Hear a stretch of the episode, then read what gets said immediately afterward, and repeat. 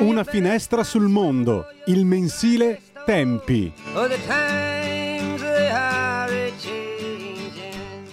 E la linea torna ad Antonino D'Anna. E allora rieccoci, siete sempre sulle magiche, magiche, magiche onde di Radio Libertà. Antonino D'Anna al microfono con voi. Adesso è il momento di parlare con Emanuele Boffi, il direttore dei Tempi. Ci ha mandato questo audio. State a sentire che cosa c'è su Tempi questa settimana. E poi dopo, beh, dopo c'è un pezzo a sorpresa. Vai Federico. Questa settimana su Tempi ci siamo soffermati soprattutto su due fatti che ovviamente hanno colpito tutti. Il primo, è ovvio, è stata l'alluvione e abbiamo cercato di raccontarla non solo, diciamo, facendo la conta dei danni, eh, la, la conta tristissima dei danni, ma anche cercando di far parlare le persone che per prime erano implicate in questa alluvione, per cui le persone che hanno visto la loro casa distrutta, hanno visto le loro cose perse e magari anche che hanno perso i loro cari. E venivano fuori due sentimenti diversi ma entrambi interessanti. Il primo, ovviamente, la disperazione, perché davvero non è il momento della retorica, c'è gente che ha perso tanto, c'è gente che vede con grande difficoltà al futuro, sia per quanto riguarda l'abitazione, ma anche basta pensare a tutto l'aspetto lavorativo. E quindi, appunto, come ci ha raccontato una nostra corrispondente, una nostra giornalista che abita in quelle zone, ha detto c'è tanta disperazione, non è il momento dei sentimenti idilliaci, molti patiscono la botta e quindi ancora diventa ancora più necessario capire dove si può ripartire, dove si può ricostruire.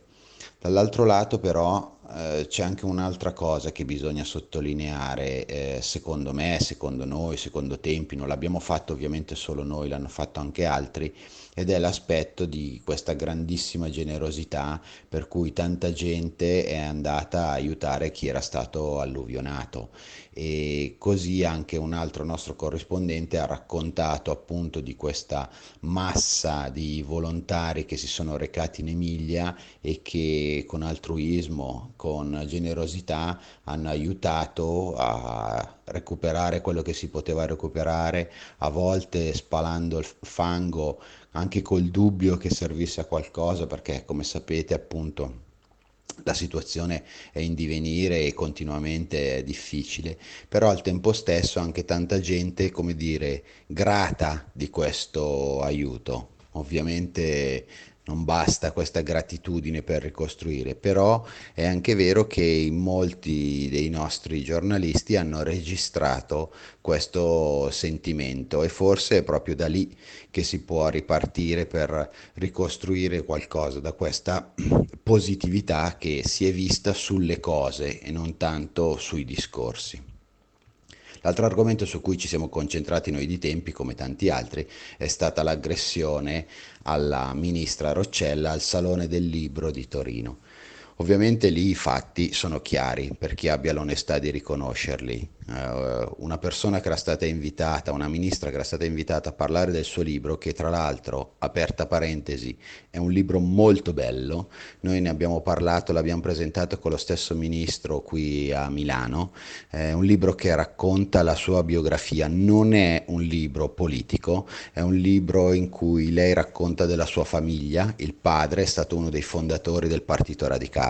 L'educazione che lei ha avuto è stata un'educazione totalmente laica e atea. Lei stessa negli anni settanta ha fatto parte dei gruppi femministi pro aborto e quindi racconta, diciamo, questa sua famiglia, accenna nel libro, ma in maniera anche molto pudica, in maniera anche molto lieve, alla sua conversione. È un libro solitamente in cui lei racconta della sua famiglia dentro il Partito Radicale, parlando del Partito Radicale, che è quel partito che ha forgiato sostanzialmente la mentalità moderna, pur non avendo mai vinto alle elezioni. Quindi secondo me è un libro molto interessante, che i ragazzi che l'hanno contestata evidentemente non hanno letto, non gliene fregava niente di quello che c'era scritto in quel libro, gli interessava soltanto colpire il simbolo Roccella, tra l'altro con anche tesi e idee molto sconclusionate.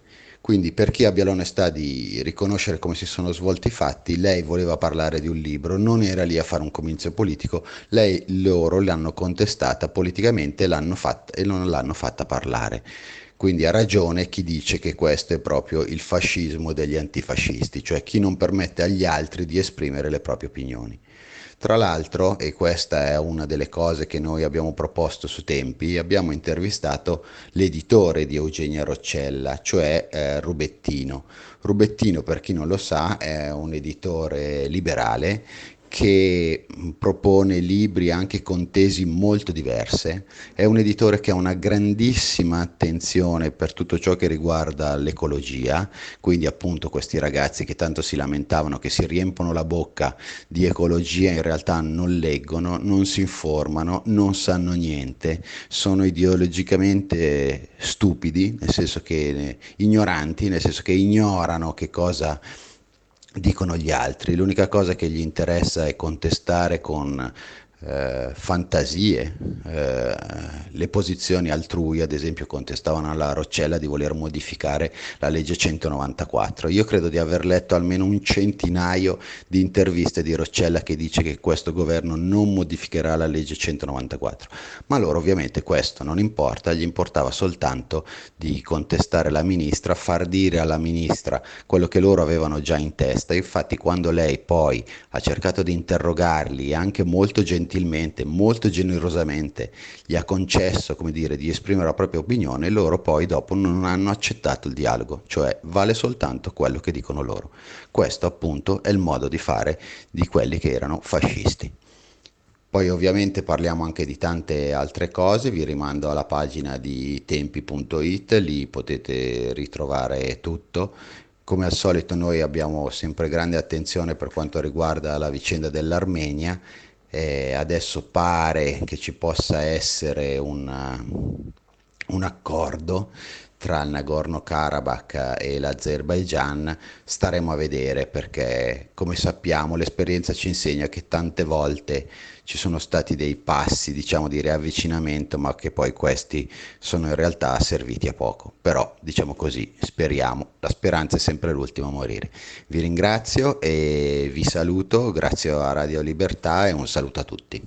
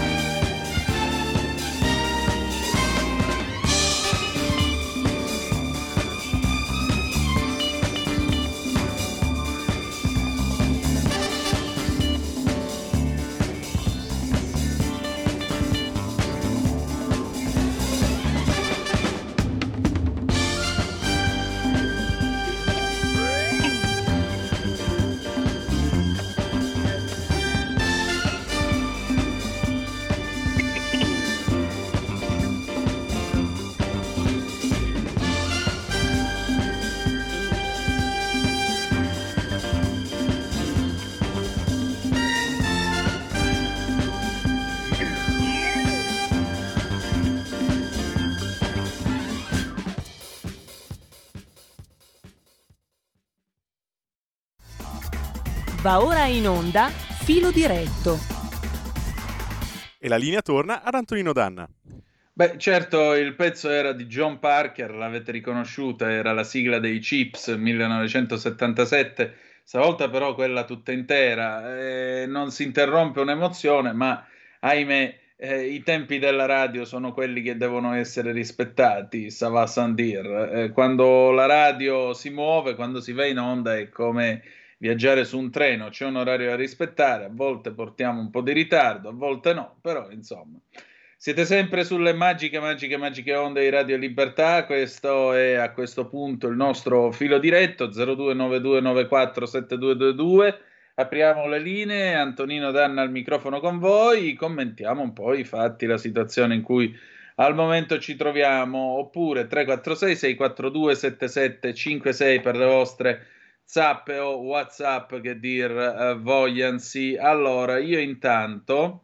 sono arrivate delle zappe dal nostro Dino, che eh, lui è della provincia di Brescia, però ci manda queste foto dalla Grecia, perché lui è andato in Grecia, e se vuoi mostrarle Federico, um, eccole qua, eh, lui insomma c'è anche questo nostro amico Dimitros che ci ascolta di Grecia, bevi uso balla sirtaki, oppa! E infatti... Vedete che eh, Dino dalla provincia di Brescia ci manda queste foto che arrivano da eh, Lindos, isola di Rodi, beato a te. Eh, vediamo anche questo bel cespuglio. Cosa sono? Cosa saranno questi fiori? Io non sono un grande esperto di fiori, d'altronde al quiz del militare ti piacciono i fiori? No. Vuoi fare il fioraio? No. Eh, molti di voi ricorderanno questa famosa domanda: cosa sono questi fiori? Non lo so, se lo sapete fatecelo sapere in mezzo a, eh, agli elaia, cioè gli ulivi della Grecia. Cavolo, là è già, è già estate, poi è anche quel periodo in cui mh, devo rivedermi in Mediterraneo, bellissimo film. Quando viene questo, questo tempo, o meglio, quando è maggio, maggio per davvero, non novembre mh, che si finge maggio, perché stavo guardando fuori dalla finestra, poi avete sentito anche stamattina il meteo, eh, nel nord-ovest dell'Italia ci beccheremo l'acqua, sarà comunque una giornata abbastanza, eh, abbastanza novembrina, più che, eh, diciamo così, degna del mese di maggio, però... Beati loro che in Grecia invece già hanno sole, caldo e possibilità di fare il bagno. Beati loro per davvero. Allora, tre quattro sei sei quattro due sette sette cinque sei se volete dire la vostra, oppure zero due nove due nove quattro sette due due due per intervenire attraverso il telefono. Io trovo inquietante quello che ha detto Emanuele Boffi, non perché, non per lui, ci mancherebbe, lui è un bravissimo professionista e anzi a maggior ragione vi invito a seguire Tempi, ma per la dinamica che ha raccontato dell'aggressione, o meglio dello squadrismo che è stato esercitato nei confronti del ministro Eugenia Roccella. Cioè qua il concetto è: parlo solo io, siete liberi di pensarla come me, dopodiché zitti. E non funziona così, ma questa d'altronde è la stessa logica che anima questi signori il venticinque di aprile quando ti dicono tu sei libero eh, di pensarla come i partigiani comunisti, attenzione, comunisti, perché quelli invece che erano cristiani, quelli che erano eh, monarchici, quelli che hanno combattuto nelle forze armate del Regno d'Italia, quelli che hanno... dato il loro governo, quelli non contano, contano solo quelli comunisti, per cui bisogna pensarla esattamente come eh, il P D ci insegna a credere, per parafrasare eh, le verità della Chiesa Cattolica. No, c'è al Catechismo ci insegnavano eh, le verità che la Chiesa ci insegna a credere e poi ci sono quelle che i rossi insegnano a credere a tutti quanti. Abbiamo una telefonata, pronto chi è là? Buongiorno signor Tonino, Lisetta. Oh Lisetta cara, mi dica tutto. Ecco, oggi volevo uscire un po' dalla politica e stavo pensando prima, signor Tonino, sì. Perché la fatica e la pazienza è tanto tempo il bello di vivere. Secondo Vada, me, signor Tonino, svo- ecco. Voli pure libera nell'aereo, dica. Allora, secondo me no, all'elenco delle parole che ci mancano bisognerebbe aggiungerne altre due, fatica e pazienza. c'è la fatica di apprendere, perché non sempre è semplice capire quello che stai studiando o mm. leggendo, e la pazienza nell'attendere di raccogliere i frutti, dico io, del proprio lavoro. Molti di quelli, signor Tonino, che urlano e strepitano i loro presunti diritti sembrano dei bambini, secondo me, ai quali è stato tolto il giocattolo, lo rivogliono e basta, hanno perso il senso della fatica e la capacità di pazientare e riflettere, tipici delle generazioni che ci hanno preceduti. La salute e buona giornata. Grazie, siamo alla dittatura delle minoranze, Lisetta, questo è il punto. Altra telefonata, pronto, chi è là? Sì, ciao Antonino, sono Massimiliano. Oi, Massimiliano, allora, che c'è? Mi... Ti sento un po' moggio stamattina, che hai? Eh, c'ho giù la voce, giù la voce. No, dai, Ascolta. dai, dimmi un po'. Allora, ieri eh, c'è qualcuno che, che ti ha mandato un'email chiedendoti se tu non eri mai stato nel Cile di Pinochet. Ah sì, sì, è quell'ascoltatore eh, che è esatto. entrato in polemica con Carlo Cambi. Sì, dimmi. Esatto, te lo dico, è molto probabilmente questo qua è un comunistello.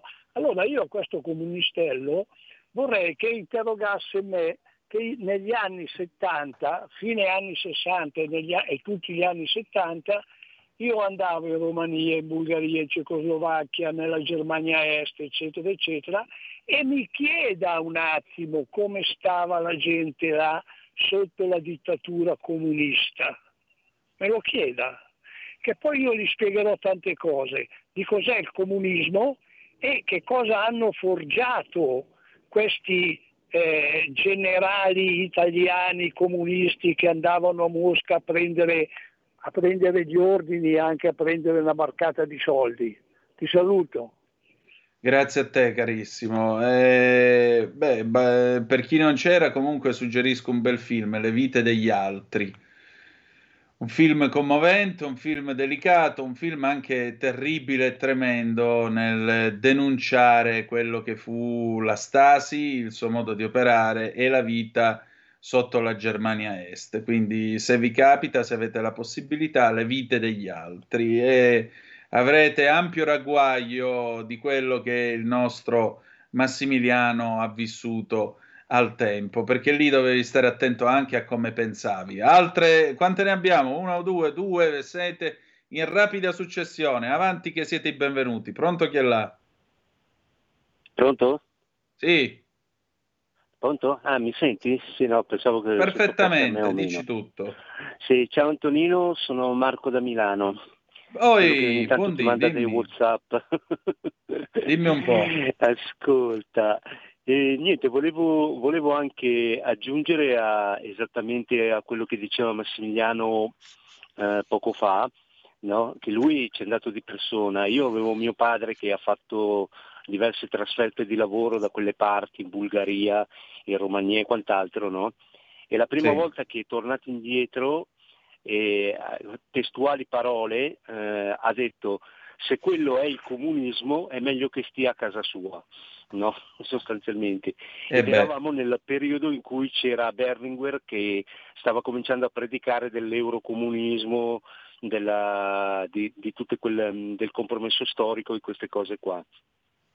Esatto, sì, era il tempo e... anche in cui gli fecero quel famoso strano incidente stradale che lui se la cavò per un pelo, ma fu in realtà un tentativo di omicidio nei confronti del povero Berlinguer. Prego.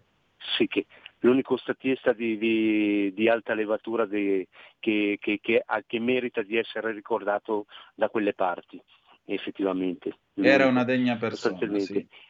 E comunque, e comunque appunto anche sul, su quello che diceva prima Emanuele per quanto riguardava la, la, l'aggressione alla Roccella, no?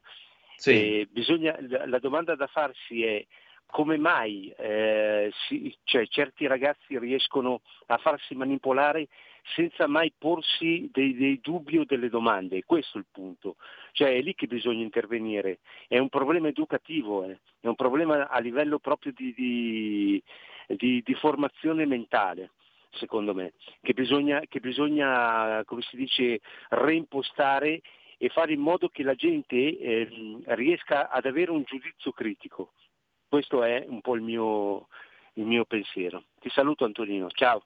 Grazie a te, ma guarda, Io crescevo e avevo queste insegnanti che chi aveva fatto il sessantotto, chi era eh, cattocomunista, chi era così, chi era cosà, quelli di destra o di centrodestra si contavano sul, eh, sulla punta delle dita. Ne avevamo uno solo che era professore di educazione fisica. Quando tu cresci e ti trovi davanti quella gente che ragiona in quel modo, che fa anche clan, perché poi ovviamente c'erano cuori, cuoricini, amici, amici più amici, amici degli amici e nemici della pace, è chiaro che eh, a quel punto tu che cresci e hai un'idea politica completamente diversa, cominci a capire un po' come sono fatti certi ambienti e le logiche che vi sottostanno, e a maggior ragione te ne distanzi. Un momento di pubblicità e prendiamo la telefonata in attesa. Chiedo scusa. Yeah. Un nuovo modo per sostenere la tua radio. Visita radio libertà punto net. Ti basta un click e potrai versare il tuo contributo volontario direttamente online. Potrai donare con ogni tipo di carta di credito, anche prepagata. Ti aspettiamo online su radio libertà punto net. Sostieni la tua radio con il tuo contributo volontario. Radio Libertà, la tua radio. Diamo voce alla nostra gente. Stai ascoltando Radio Libertà, la tua voce libera, senza filtri né censure, la tua radio.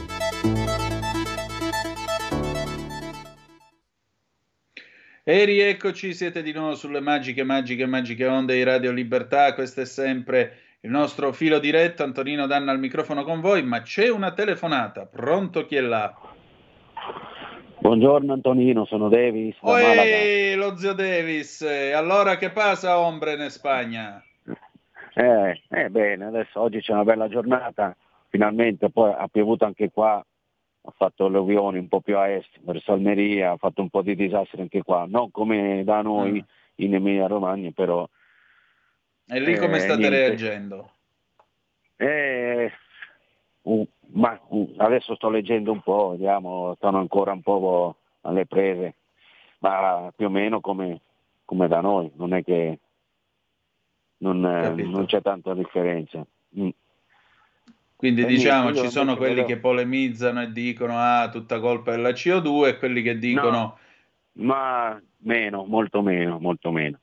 Eh, però scusa, eh, una delle caratteristiche dei cinegiornali del tempo di Franco era che lo ritraevano sempre mentre inaugurava Los Embalses, le, le, le dighe. Eh sì, l'embalse, com'è, eh sì, com'è certo, sto dighe, fatto? Embalse, non bastano eh, le dighe. Le ha fatte lui. No, ma erano, ah. al, ma per esempio quello vicino qua a dove abito io, a Malaga ce n'è tre, eh? Ma quello ah. dove abito nella zona est di Malaga era al dieci per cento di capacità, era proprio... non si era mai visto così a livello così basso, ah. però non è che danno la colpa al cambiamento climatico, la siccità c'è sempre stata qua in Andalusia, è un problema tipo Sicilia, anche Sicilia venti trenta sì. anni fa sentivo parlare di siccità, non è che nel sud della Spagna è così, poi si riempirà, si riempie, arriva la stagione delle piogge, sì.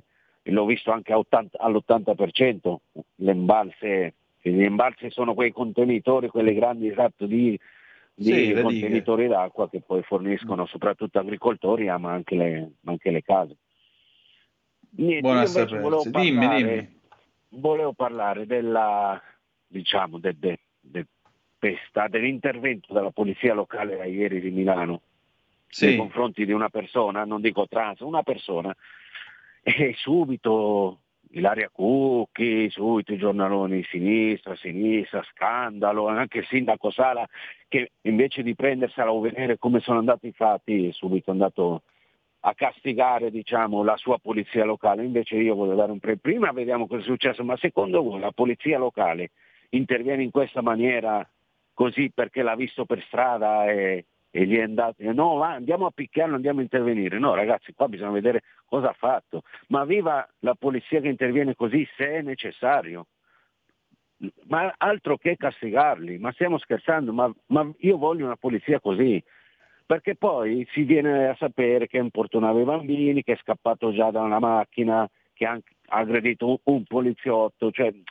eh, qua se, se non cambiamo questa mentalità eh, allora non andiamo, ci sarà sempre violenza, iniziamo a usare mano dura, ma altro che, qua la polizia, qua in Spagna fa così eh, e non gli dice niente nessuno, anzi, anzi, qua ha sempre fatto così in Spagna, non vi dico negli Stati, negli Stati Uniti, lo sapete bene, lì esagerano, però se, non, se la polizia non gli diamo questa possibilità di intervenire, allora sarà sempre un problema.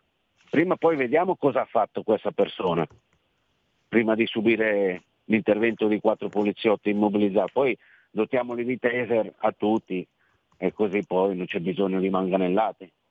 Niente, certo. Era questo che volevo dire. Il sindaco Sala che premi e protegga la sua polizia e poi vediamo prima di parlare che cosa ha fatto questa persona, perché no, se no uno non ha neanche voglia di, di iscriversi, di fare il poliziotto, perché se poi per intervenire viene castigato, viene punito, e eh no, e allora non lo fa. Allora cosa c'è a fare la polizia, Antonino? Beh, su questo siamo d'accordo. Guarda, io credo che forse sarebbe il caso di dar loro il taser e aggiungo anche un fatto. Eh, a me pare che si faccia molta polemica per il semplice e banale motivo che si è trattato di una trans. E qui non è il problema di essere trans. Il problema è che non una si persona. Va davanti alle scuole, davanti ai ragazzini a mostrare i gioielli di famiglia, esatto. Punto. Perché se l'avessi fatto io, ah, l'eterosessuale, patriarcale, fascista, pedofilo e qua e là. Se lo fa il trans o la trans, eh no, però l'hanno pestato i vigili. Ma scusa un attimo, se questo scalcia si avventa sugli oper- sui, milita- su- sui vigili, uno gli ha dato quindici giorni di prognosi con un calcio soltanto, ecco. eh, sbatte contro tutto e tutti, eccetera eccetera eccetera, come lo plachi, come lo fermi, gli leggi una ma... poesia? Eh, ecco, bravo, ma io posso dire che l'ho fatto bene, lo posso dire o vengo tacciato di, di, di un pericoloso? Ma io penso oh, che tu sia libero eh, di dirlo, io me, penso io, che abbiano esagerato dire, e che magari forse sarebbe il caso bene. Anzi, di passare al taser, sì. Però detto ciò resta il fatto eh. che il problema, chi se ne frega se era trans oppure no, il fatto sì, è che non si persona. Va davanti alle scuole a mostrare i gioielli esatto. di famiglia, punto. Bravo. Fare esatto. la polemica perché era trans, quello è pesta- ciurlare nel manico e fare benaltrismo un tanto al chilo, che è quello che ormai questi signori fanno quando non hanno niente da dire. Questa è la realtà dei fatti, amico mio. Va bene? Eh, Antonino, un abbraccio. Ehi, sì, certo, un abbraccio certo. a te, mi raccomando, e mangiati una paella alla mia salute. Altra telefonata, pronto chi è là? Sono Lorenzo da Torino. Ciao Lorenzo, eh, scusa, dici. Ma quando sento la tua voce metto in moto immediatamente le mie Alfa Romeo. Allora, la prima era di seconda mano di Gino Bramieri, quando ero ragazzo. Che poi Alfa centosessanta, era? Poi la centosessantaquattro V sei e adesso Bene. La Stelvio. Quindi quando sento la tua voce mi collego immediatamente e metto in moto. Però io volevo dire... una che non viene da lontano. Allora, quindici anni fa, vicino a Torino, si chiama Lanzo Torinese, c'è un ponte del diavolo fotografato da un mucchio di gente, perché è, è antico, bellissimo, però spuntavano materassi, lavatrici, frigoriferi, reti. Gli alpini una domenica sono scesi e hanno pulito il fiume. Risultato? millecinquecento euro di multa. Non dovevano e non potevano farlo. Questo per ricollegarmi a quello che tu dici dell'Italia. Bravo caro!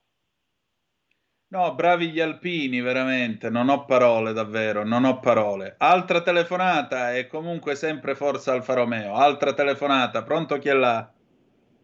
Sì, buongiorno Antonino, Antonello dal Veneto. Ehi, dimmi tutto. Allora, guarda, a proposito della diatriba Bonaccini sì, Bonaccini no, commissario alla, a quello che è, tu che hai anche capacità, eh, commenta un po' il sito del, eh, del giornale Imola Oggi, del ventitré di maggio, usando proprio il principio, lo stesso principio che usò Gesù, dalla tua stessa bocca giudico, cioè dalla bocca degli emiliani, non dei lombardi, non dei veneti, non dei calabresi. E questo giornale fa un bel articolo il cui titolo è Alluvione in Emilia Romagna, Bonaccini senza pudore vada a casa. Ecco, prenditi il tempo di commentare pubblicamente questo articolo, è un po' lunghetto ma vedrai quante affermazioni ci sono, quanti fatti vengono enumerati per sostenere questa titolazione. Italia, eh, Imola oggi ventitré maggio duemilaventitré. Ciao Antonino, buon lavoro.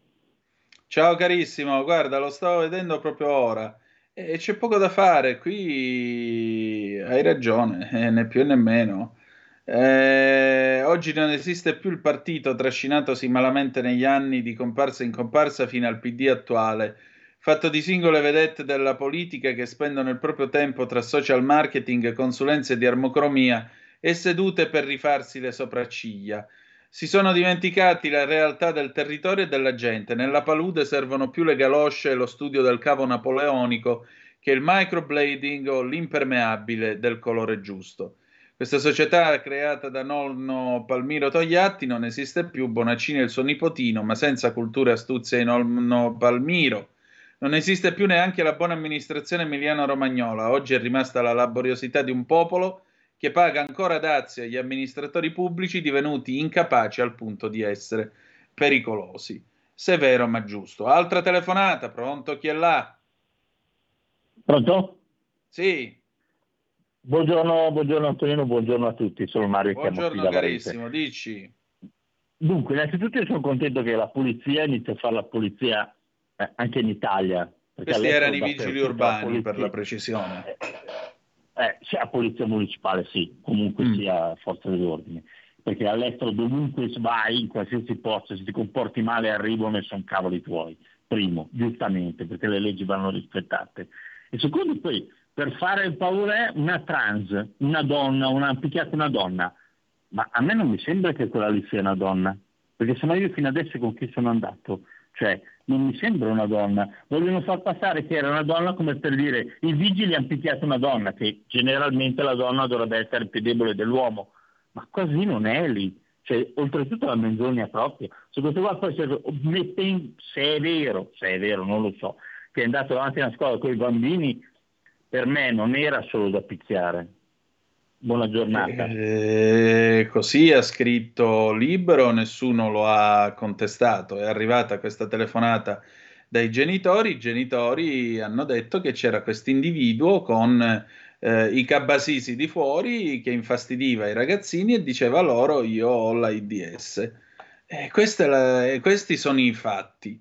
Poi che si percepisca come donna, eh, che si percepisca come tale, ne prendiamo atto, ma resta il fatto che eh, donna o non donna non vai a esporre i cabasisi ai ragazzini davanti a scuola dicendo loro io ho l'I D S. Questa è la, questi sono i fatti, punto, né più né meno. I vigili possono aver esagerato, possono, poi vedete, eh, quando sei in certe situazioni non, può, non puoi aspettare che venga il giudice col bilancino a dire Eh, allora qua gli devi dare una spinta se lui ti dà un calcio eh, di fianco, perché se no se gli dai una manganellata allora stiamo eh, facendo degli errori, allora non va bene, allora finisci sotto processo tu.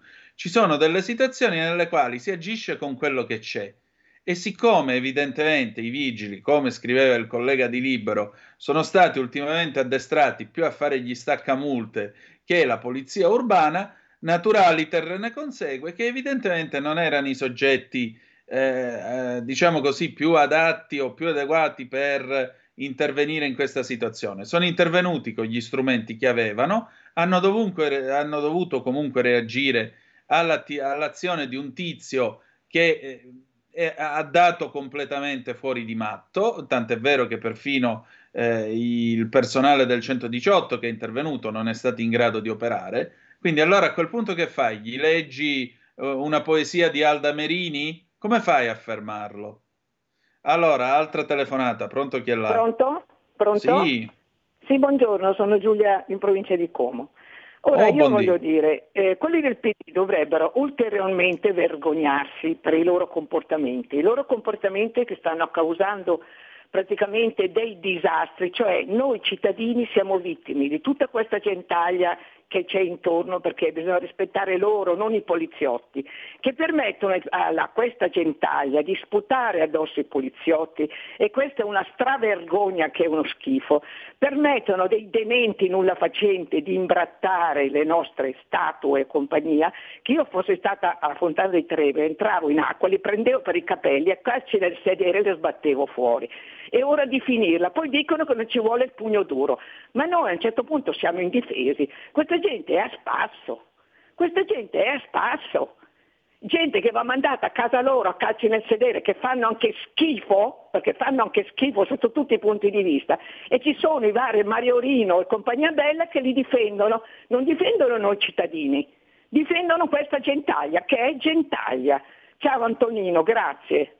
Prego, buona giornata. Telefonata, eh, telefonata, sì, abbiamo un audio di Laura da Bologna. Vai Laura. Sì, buongiorno Antonino, buongiorno a tutti, sono Laura da Bologna e faccio seguito a quello che ha appena detto l'altro teleascoltatore eh, per dire che probabilmente la mancanza di critica, di pensiero critico delle persone giovani dipende molto, eh, a mio avviso, eh, da, dal fatto che non ci sia eh, pensiero critico nei, nei propri genitori, nella propria famiglia. Per cui si arriva a estremi mh, ecce- eccessivi di lasciar correre tutto. Eh, temo che sia questo. Bisognerebbe lavorare sui genitori, prima di tutto. Eh, Laura, il problema è che non ci sono più gli adulti. Eh, qui non ci sono genitori, perché vedete, il problema non è l'autorità, e l'autorevolezza, che è un'altra cosa. E non ci sono più padri, non ci sono più padri che dicono mh, si fa così, si fa cosà, alle volte anche imponendosi, alle volte anche imponendosi, ebbene sì.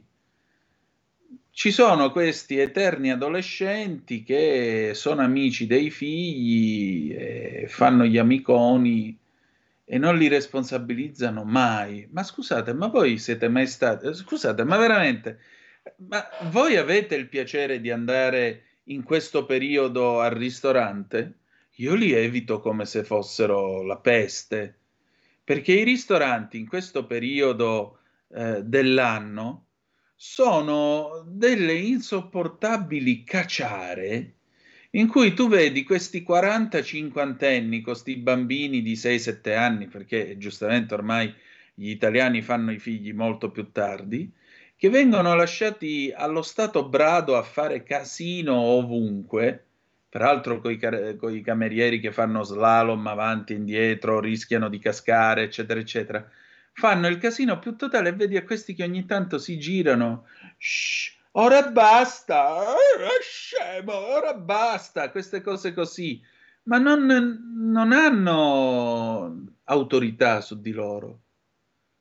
Cioè, a me veniva detto, stai seduto e composto, e zitto pure, e qua invece arrivano, te li sbrancano lì, bordello, e vai.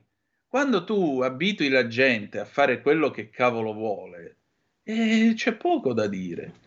Ma guardate la gente che va ai colloqui di lavoro, il loro primo problema è sapere quanto c'è di ferie. Di che, che, di che cosa di, vi lamentate? Di, di, cioè, di che cosa vi meravigliate? Ecco, questo è il punto. E ve lo dico provocatoriamente. Altra telefonata, pronto chi è là? Ciao Antonino, sono Arturo da Moncaglieri. Oh, eh, Arturo carissimo, dimmi. Il tema de- dell'atteggiamento delle forze dell'ordine, che siano vigili urbani, e io vorrei ricordare come non sono solo i brutti fascisti che auspicano la violenza, ma negli articoli di Massimo Fini, che è uno scrittore che scrive eh, sovente sul Fatto Quotidiano, scrive degli articoli che, tipo la violenza è legittima contro chi è violento, oppure scrive dei libri eh, L'elogio della guerra, laddove rappresenta il fatto che uno Stato, se non è l'unico legittimato ad applicare violenza, e se non applica la violenza rimane in velle, non difende i cittadini onesti che non devono usare la violenza loro, ma lo Stato è legittimato, e certo entro determinati limiti, a usare questa violenza, altrimenti eh, arriviamo alla legge del più forte, arriviamo al Far West, che chiunque, e soprattutto in Italia, non ha nulla da perdere, perché ricordiamoci che i cittadini onesti che pagano le tasse, che hanno un lavoro, una casa, sono perseguibili, ma non penalmente, civilmente, perché gli vanno a pignorare i beni che hanno. Quindi in Italia chi non ha nulla da perdere, che non ha un picco di un quattrino, può esercitare tranquillamente la violenza, e i cittadini onesti, se lo Stato non applica la violenza, non sono tutelati. Volevo solo fare questa riflessione con te. Ciao e buona giornata e grazie. Grazie a te. Allora, qui non si tratta però di applicare la violenza. Se partiamo dal principio che lo Stato sia detentore della violenza, e, e mi sa che abbiamo una visione di Stato, insomma, degna delle dittature. Eh, in una democrazia lo Stato è detentore della forza e della capacità di limitare la libertà altrui, inclusa anche quella di azione e movimento, che è diverso dal concetto della violenza, che è l'assalto contro qualcuno. Lo Stato non è qui per l'assalto contro qualcuno perché siamo all'occhio per occhio, dente per dente. Lo Stato è qui per garantire giustizia e soprattutto rispettare, nell'ambito del patto eh, tra i cittadini, il patto che crea il Leviatano, secondo Hobbes, cioè che cosa? La sicurezza, appunto, che non vuol dire avocare la violenza o rendere la violenza monopolio dello Stato. Lo Stato non è violento. Lo Stato è forte, non è violento. Violenti sono quelli che attentano alla sicurezza e alla pace sia dei cittadini che dello Stato. Allora, come Paolo, grande giurista romano del terzo secolo, insegnava, vim vi repellere licet, è lecito rispondere alla forza con la forza. Vim vi repellere licet. Ma l'azione dello Stato deve essere sempre e comunque un gradino al di sopra Eh, di chi vuole fare il cacchio che vuole nel paese, perché se no ti metti allo stesso livello, allora lo Stato stesso diventa un violento e un arbitro, e in una nazione di leggi questo non è possibile. La verità è che bisogna recuperare una certa chiarezza nell'operatività, naturalmente, all'intervento delle forze dell'ordine, e soprattutto bisogna mettere in chiaro un concetto. Il concetto è, amiche e amici miei, ma non dell'avventura, che le regole si rispettano. Se fai casino, cominci a dare di matto, non ti devi meravigliare se poi gli operatori inviati dallo Stato ti scaricano addosso il taser, eh, che peraltro non avevano voluto a Milano, non vorrei sbagliarmi, ma il Comune di Milano credo che si fosse opposto al taser quando Salvini disse adesso ci armeremo pure i vigili urbani, non lo so, non vorrei dire una fesseria, ragazzi, per cui eh, facciamo finta che non l'abbia detto, comunque.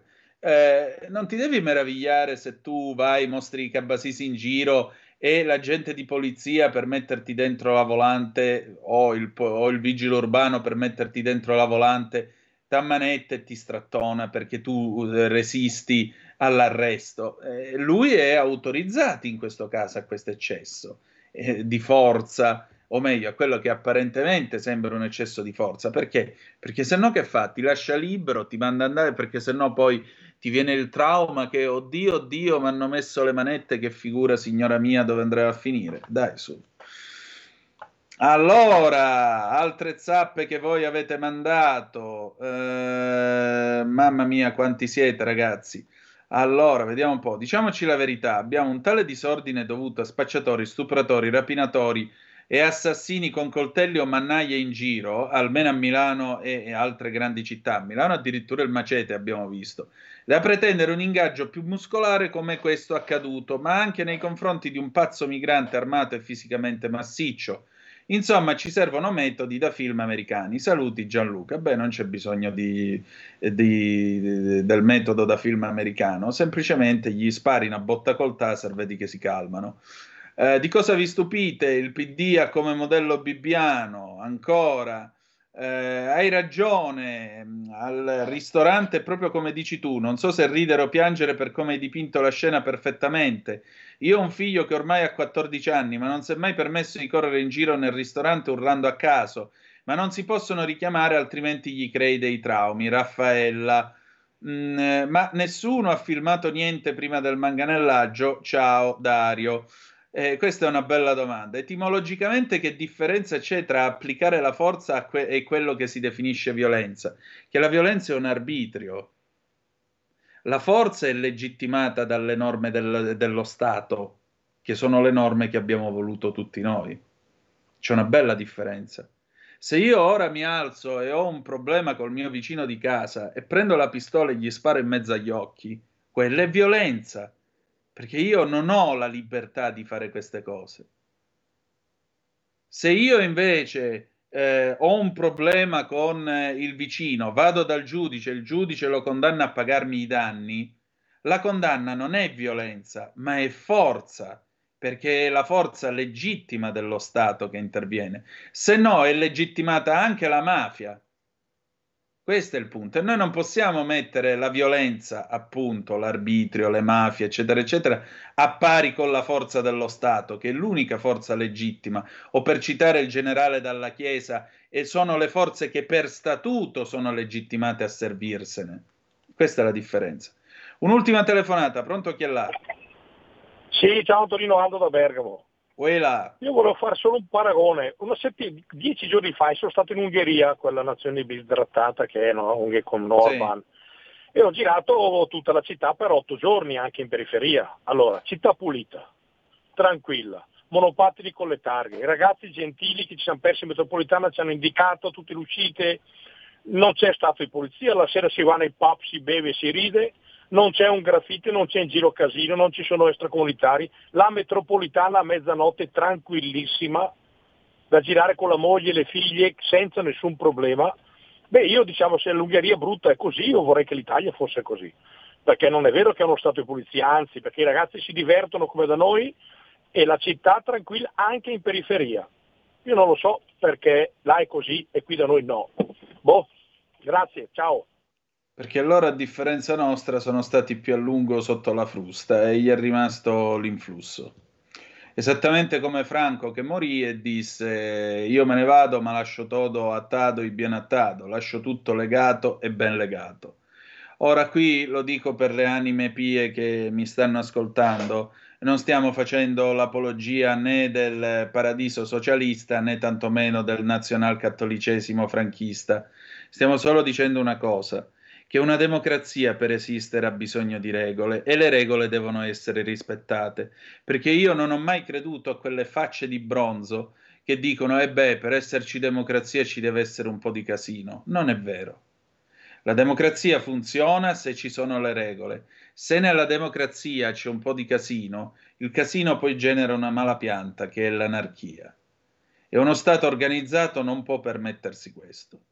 Uno Stato organizzato garantisce la sicurezza di tutti, garantisce che una donna possa circolare alle tre del mattino a Quartoggiaro con una maglietta su cui c'è scritto lo piglio e nessuno la disturba, nessuno. Uno Stato civile garantisce che un anziano possa andare a pigliarsi quei quattro soldi alla posta senza che nessuno lo scippi.